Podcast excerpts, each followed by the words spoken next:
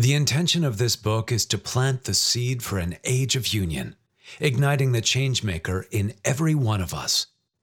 That seed contains a call to action and a call for awareness, to prime our world for the coming age, to awaken us for the transformation, to end separation and be never apart.